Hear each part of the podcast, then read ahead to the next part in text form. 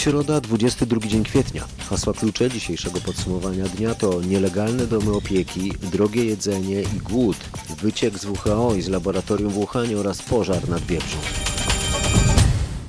Nazywam się Michał Zieliński, zapraszam na dzisiejsze wydanie, a zaczniemy od wydarzeń, które dzieją się teraz wieczorem, kiedy nagrywam podsumowanie dnia.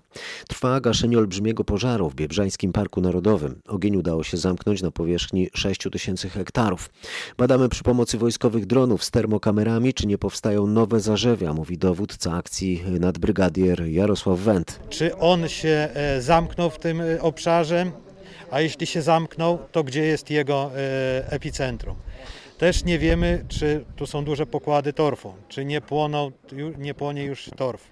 Ogień prawdopodobnie pojawił się na skutek wypalania łąki ściernisk. To przerażająca głupota, mówią mieszkańcy goniąc na Podlasiu, które dziś było w epicentrum walki z żywiołem. Nie chce się ludziom y, wykaszać, no to podpalają to i jest takie też, y, że to nie był żyźń na ziemię.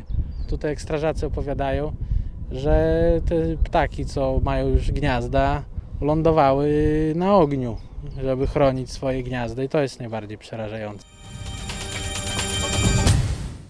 Gospodarka wodna to był jeden z tematów popołudniowej debaty kandydatów na prezydenta zatytułowanej Kryzys klimatyczny scenariusze dla Polski, zorganizowanej przez ONZ Global Compact, Kantar oraz RMFFM. Jednym ze współprowadzących debatę był nasz dziennikarz Paweł Balinowski, który pytał właśnie o walkę z suszą.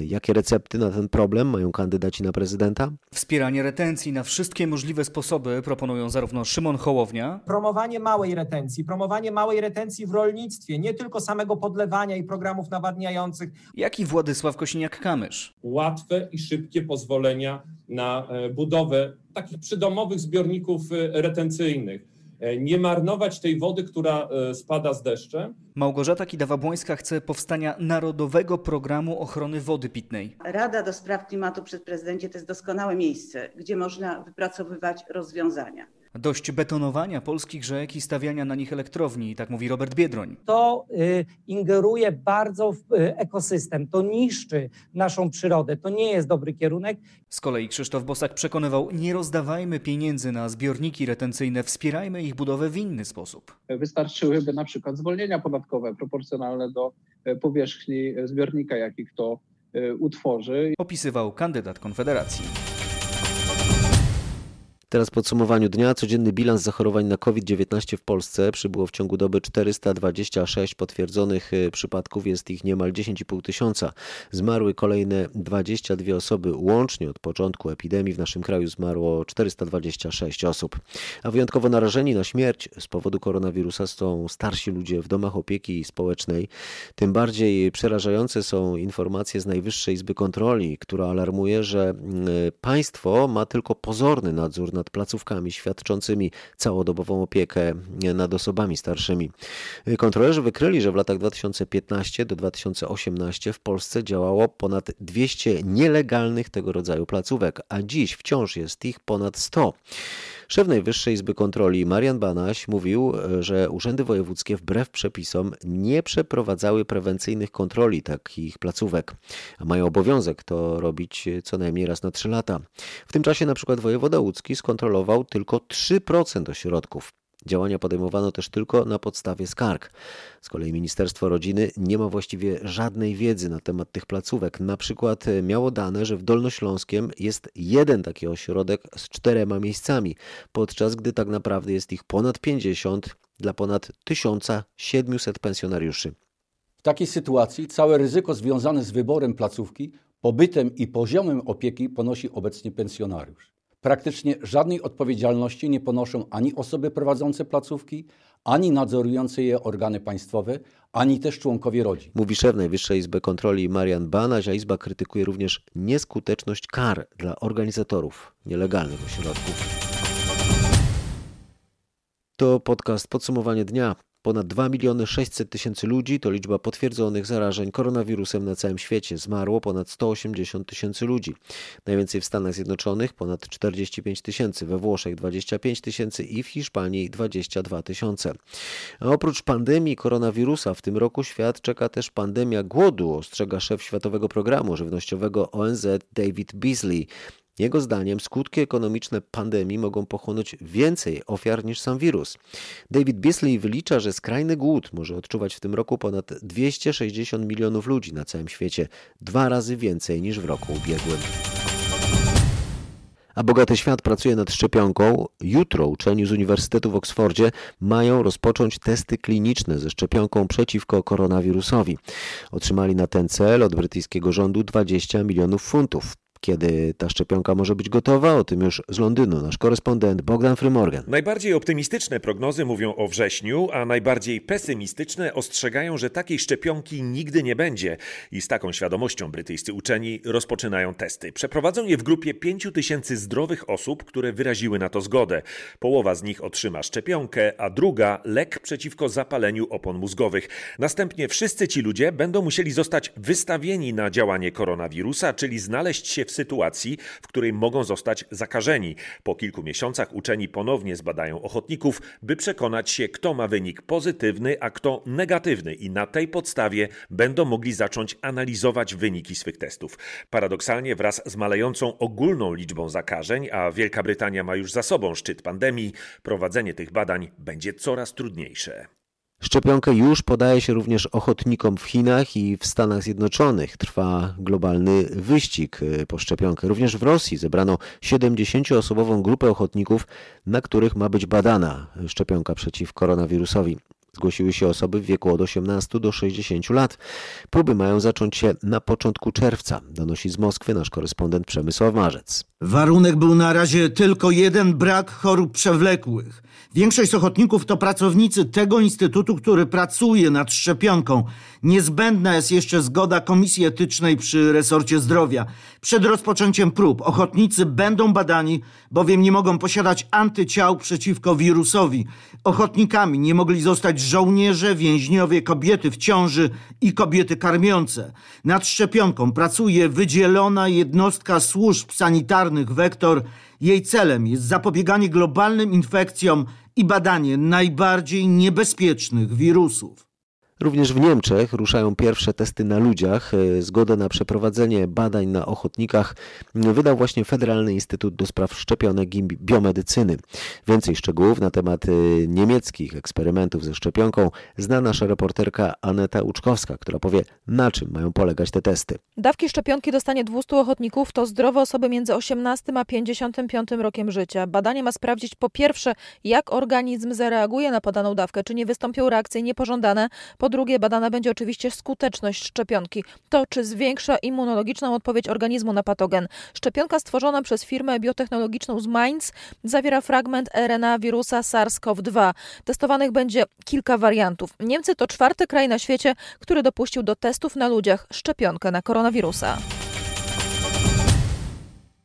Stany Zjednoczone i Chiny z coraz większą determinacją przerzucają się odpowiedzialnością za wybuch pandemii. Sekretarz stanu Mike Pompeo oświadczył dziś, że Stany Zjednoczone mają pełne przekonanie, że Chiny zwlekały z podaniem informacji dotyczących koronawirusa.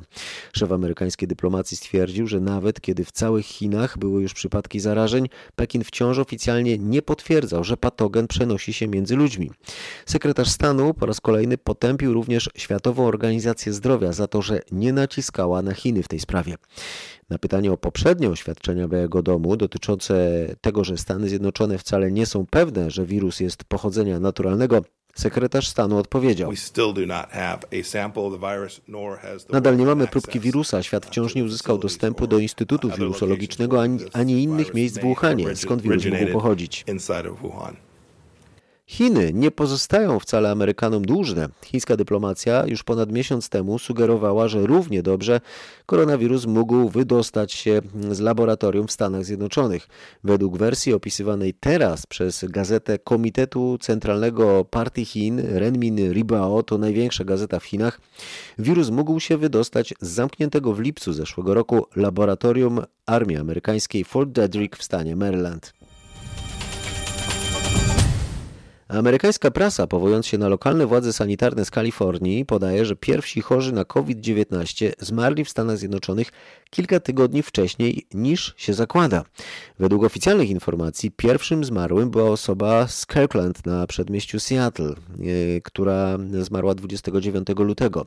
Tymczasem władze sanitarne z Santa Clara w Kalifornii podają, że badania wykazały, iż pacjent zmarły tam 6 lutego był zarażony już koronawirusem. Ponieważ nie wyjeżdżał za granicę, wirus według tych źródeł musiał być w Kalifornii najpóźniej w styczniu.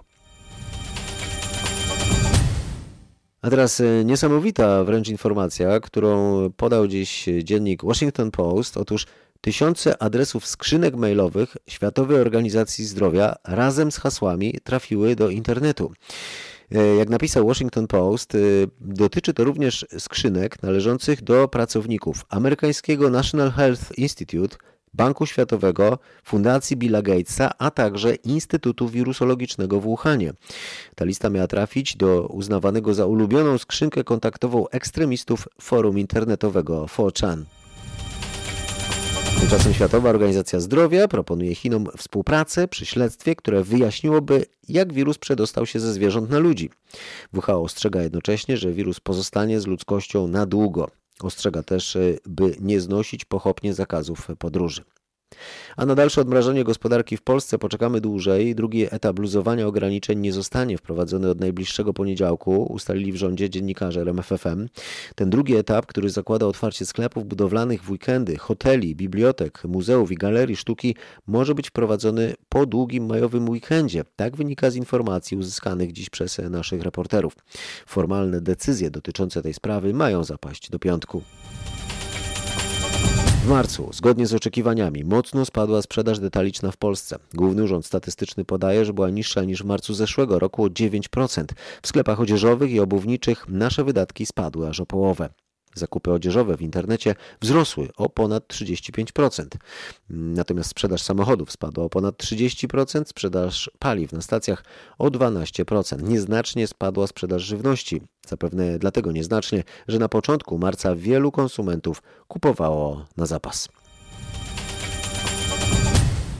Jeszcze jedna informacja związana z gospodarką. W związku z koronawirusem ponad połowa Polaków już odczuła i spodziewa się dalszego spadku dochodów. W związku z tym ogranicza zakupy lub wstrzymuje wydatki. Tak wynika z badania nastrojów konsumenckich przeprowadzonego przez firmę doradczą McKinsey. Jak wskazano w tym badaniu, popyt rośnie tylko na artykuły pierwszej potrzeby i na rozrywkę. W przypadku innych kategorii produktów Polacy deklarują ograniczanie wydatków. Większość Polaków jednak nie obawia się utraty pracy, tak wskazują badania. Inaczej jest wśród najstarszych pracowników. Oni zdają sobie sprawę, że pracodawcy mogą zwalniać ich w pierwszej kolejności, bo mogą korzystać z emerytury, no i są najbardziej narażeni na zakażenie. Jednocześnie pojawiają się informacje o kolejnych zakładach, które już zmniejszają zatrudnienie. Tak się dzieje na przykład w zakładach lotniczych w Świdniku.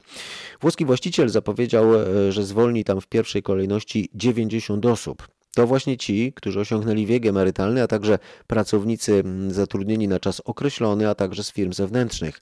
Pozostali będą mieli ograniczony czas pracy i pensję, a powodem jest spadek zamówień na śmigłowce o 40%, o czym mówi Andrzej Kuchta, szef Solidarności w PZL Świdnik. Jest duży spadek zamówień, dotyczy ponad 40%. O tyle zmniejszył nam się plan produkcji na chwilę obecną. Nie wiemy, jak będzie dalej. Zaproponowane zostało przez y, pracodawcę zmniejszenie czasu pracy o 20%. W tej chwili jesteśmy w trakcie uzgadniania porozumienia. To się wiąże oczywiście również ze zmniejszeniem poborów na okres trzech miesięcy, czyli dotyczyłoby to miesięcy maj, czerwiec i lipiec. W praktyce jak by to wyglądało? W praktyce ma to wyglądać tak, że wprowadzimy jeden dzień wolny w tygodniu. Pracodawcy zatem ograniczają pensje, tymczasem ceny żywności wciąż pną się w górę. Co waszym zdaniem podróżało najbardziej? O to pytała dzisiaj mm, Łodzian, nasza reporterka Magdalena Grajner. No chyba wszystko, wszystko po trochu, tak myślę. No warzywa, owoce. Widać po, po zakupach, tyle ile się kiedyś brało, to cenowo jest teraz drożej. No ja zauważyłam. Pracuję w markecie i widzę różnicę. Mięso, warzywa, owoce. A niech pani powie z tej drugiej strony, ludzie zauważają, że za coś płacą więcej? Wydaje mi się, że widzą, ale i tak kupują. Tak. No. My też widzimy, ale i tak kupujemy, no przecież wiadomo. Zakupy tak. trzeba robić, tak? Jeść no jeść trzeba, no. Każdy produkt, na każdym można się właśnie spotkać, że są dużo droższe. A jeżeli już możemy mówić o takich konkretnych grupach, to co najbardziej? Wędliny, przede wszystkim właśnie pieczywo poszło w górę, no i mączne rzeczy, ogólnie wszystko. Drużyzna nie dotyczy wcale tylko Polski. W Belgii kilka tysięcy produktów kosztuje więcej niż e, na początku pandemii i wprowadzenia przez rząd ogólnokrajowej kwarantanny. Jak donosi z Brukseli Katarzyna Szymańska-Borginą, jeszcze w tym tygodniu cenami w sklepach e, w Belgii e, zająć się ma Komitet Bezpieczeństwa Narodowego. Władze wprowadzając kwarantannę zakazały rabatów w sieciach supermarketów, aby zapobiec masowemu wykupywaniu produktów. Pod koniec marca ograniczenia w prowadzeniu promocji zostały złagodzone, ale badania pokazują, że ceny są nadal wyższe niż były przed wprowadzeniem zakazu. Od tego czasu około 1500 produktów stało się droższych o co najmniej 10%. Średnio ceny w supermarketach wzrosły o 2,5%. Podrożało ponad 3000 produktów.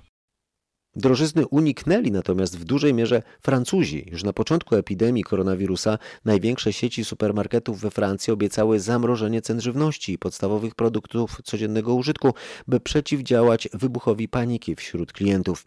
Jak donosi z Paryża Marek Gładesz, to nie jest jedyny powód takich działań. Największe sieci supermarketów postanowiły skorzystać z okazji, by zjednać sobie zaufanie klientów i zapobiec ich odpływowi do sklepów internetowych. Obiecały utrzymanie cen tysięcy podstawowych produktów na tym samym poziomie przez cały okres trwania częściowego zakazu wychodzenia z domów. Dzięki temu ludzie przestali robić gigantyczne zapasy, co w dużej mierze zapobiegło tworzeniu się tasiemcowych kolejek i powstawaniu dodatkowych problemów organizacyjnych w supermarketach. Według stowarzyszeń konsumenckich jedynie ceny owoców i warzyw wzrosły średnio o 10%. Handlowcy tłumaczą, że przestali sprowadzać sprowadzać tańsze płody rolne, na przykład z Afryki. Podwyżki na pewno nie dotyczą paliw. Cena ropy na amerykańskiej giełdzie spadła do poziomów niewidzianych od wielu, wielu lat. I eksperci przewidują, że w nadchodzących dniach ceny paliw w naszym kraju będą znów niższe o kolejne 20 groszy na litrze. I to mimo, że po szalonych spadkach dziś akurat światowe ceny ruszyły w górę.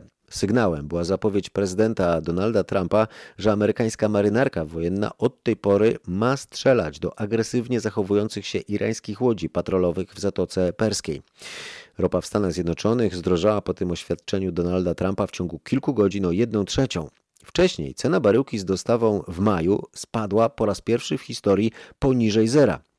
Krzysztof Berenda z redakcji ekonomicznej RMFFM nieco z przymrużeniem oka o tym, dlaczego nawet teoretycznie niemożliwe jest, że paliwo w Polsce będzie za darmo. Dlatego, że te ujemne ceny ropy dotyczyły tylko niektórych kontraktów, natomiast cena ropy w kontraktach wieloletnich, z których korzystają polskie koncerny paliwowe, jest wyższa. Ta cena spada, ale dalej jest zdecydowanie powyżej zera. Dlatego nie ma szans na ujemne ceny na stacjach paliw, tak samo jak nie ma szans na to, żeby chociażby jak w Ameryce na stacjach benzynowych litr paliwa kosztował złotówkę. No jest jeszcze jeden powód bo mamy podatki dużo y, wyższe, dużo y, zupełnie inaczej skonstruowane niż w Stanach Zjednoczonych. Y, mamy minimalną możliwą akcyzę i opłatę paliwową regulowaną na poziomie unijnym. Tak to tłumaczy analityk Jakub Bogucki. W Polsce podatki stanowią połowę ceny detalicznej paliwa na stacjach. A za oceanem, jak potwierdza nasz amerykański korespondent, za litr paliwa w przeliczeniu płaci się już niecałą złotówkę. Ale w sklepach spożywczych i tak, również w Stanach są podwyżki. Dzień dobry. Obniżek nie ma, wręcz przeciwnie. Średnio o kilkanaście procent zdrożały ceny niemal wszystkich produktów spożywczych, zwłaszcza tam, gdzie jest najgorsza sytuacja i najwięcej zakażeń. Handlowcy tłumaczą to problemami z dostawami i dla nich cena paliwa nie ma w tej chwili najmniejszego znaczenia. Za mały pojemnik najbardziej pożądanego teraz towaru w USA, płynu do dezynfekcji rąk, który przed wybuchem epidemii kosztował dolara lub maksymalnie dwa, teraz zapłacimy ponad 8 dolarów. Za 8 dolarów obecnie jesteśmy w stanie kupić grubo ponad 30 litrów paliwa. Z Waszyngtonu Paweł Żuchowski. Epidemia koronawirusa i skutki walki z nią przyczyniają się do pogorszenia stanu psychicznego ludzi. Eksperci mówią o przyroście liczby przypadków depresji, lęków i obawiają się wzrostu liczby samobójstw. Jeśli znacie osoby cierpiące na depresję, zatroszczcie się o nie, zwłaszcza w tym czasie, apeluje psycholog i psychoterapeuta Tomasz Kafel. Jeśli pomyślimy sobie o tym, jak ta sytuacja wpływa na osoby zdrowe i, jakby sprawnie codziennie funkcjonujące, i zobaczymy, czy to jest coś, co budzi lęk, niepokój, strach, czy nasila jakieś takie stany depresyjne, no to musimy sobie przyznać, że osoby, które na co dzień mierzą się z jakimiś problemami swoimi, na przykład z wyższym poziomem lęku, e, czy właśnie z depresyjnością, czy jakoś trudno im znosić izolację, no to ta sytuacja może być dla nich dodatkowo trudna, uciążliwa. Teraz podsumowaniu dnia codzienny temat, czyli polskie wybory korespondencyjne. Jak się okazuje, nie ma chętnych do zasiadania w obwodowych komisjach wyborczych. Nie udało się skompletować aż połowy komisji, m.in. w Małopolsce i w Świętokrzyskiem. Szczegóły zna nasz reporter Marek Wiosło. W samej Małopolsce brakuje ponad połowy obwodowych komisji wyborczych. W każdej z nich powinno zasiadać minimalnie pięć osób. Na prawie 2,5 tysiąca wyznaczonych komisji udało się zorganizować tylko 1082. Podobnie wygląda sytuacja w Świętokrzyskiem. Brakuje połowy komisji, mówi Adam Michcik z delegatury Krajowej Biura Wyborczego w Kielcach. Na 989 obwodów 490 obwodach liczba zgłoszeń była niewystarczająca. Kolejne działania zależą od rozstrzygnięć, na które też czekamy. W wielu przypadkach wybrani już członkowie komisji wyborczych rezygnowali ze swojej funkcji. W kilku krajach nie dałoby się dzisiaj przeprowadzić tradycyjnego głosowania w polskich wyborach prezydenckich, przyznaje w RMF FM wiceminister spraw zagranicznych Szymon Szynkowski-Welsenk i przekonuje, że Polacy za granicą powinni zagłosować korespondencyjnie, ale nie ma jeszcze przepisów w tej sprawie.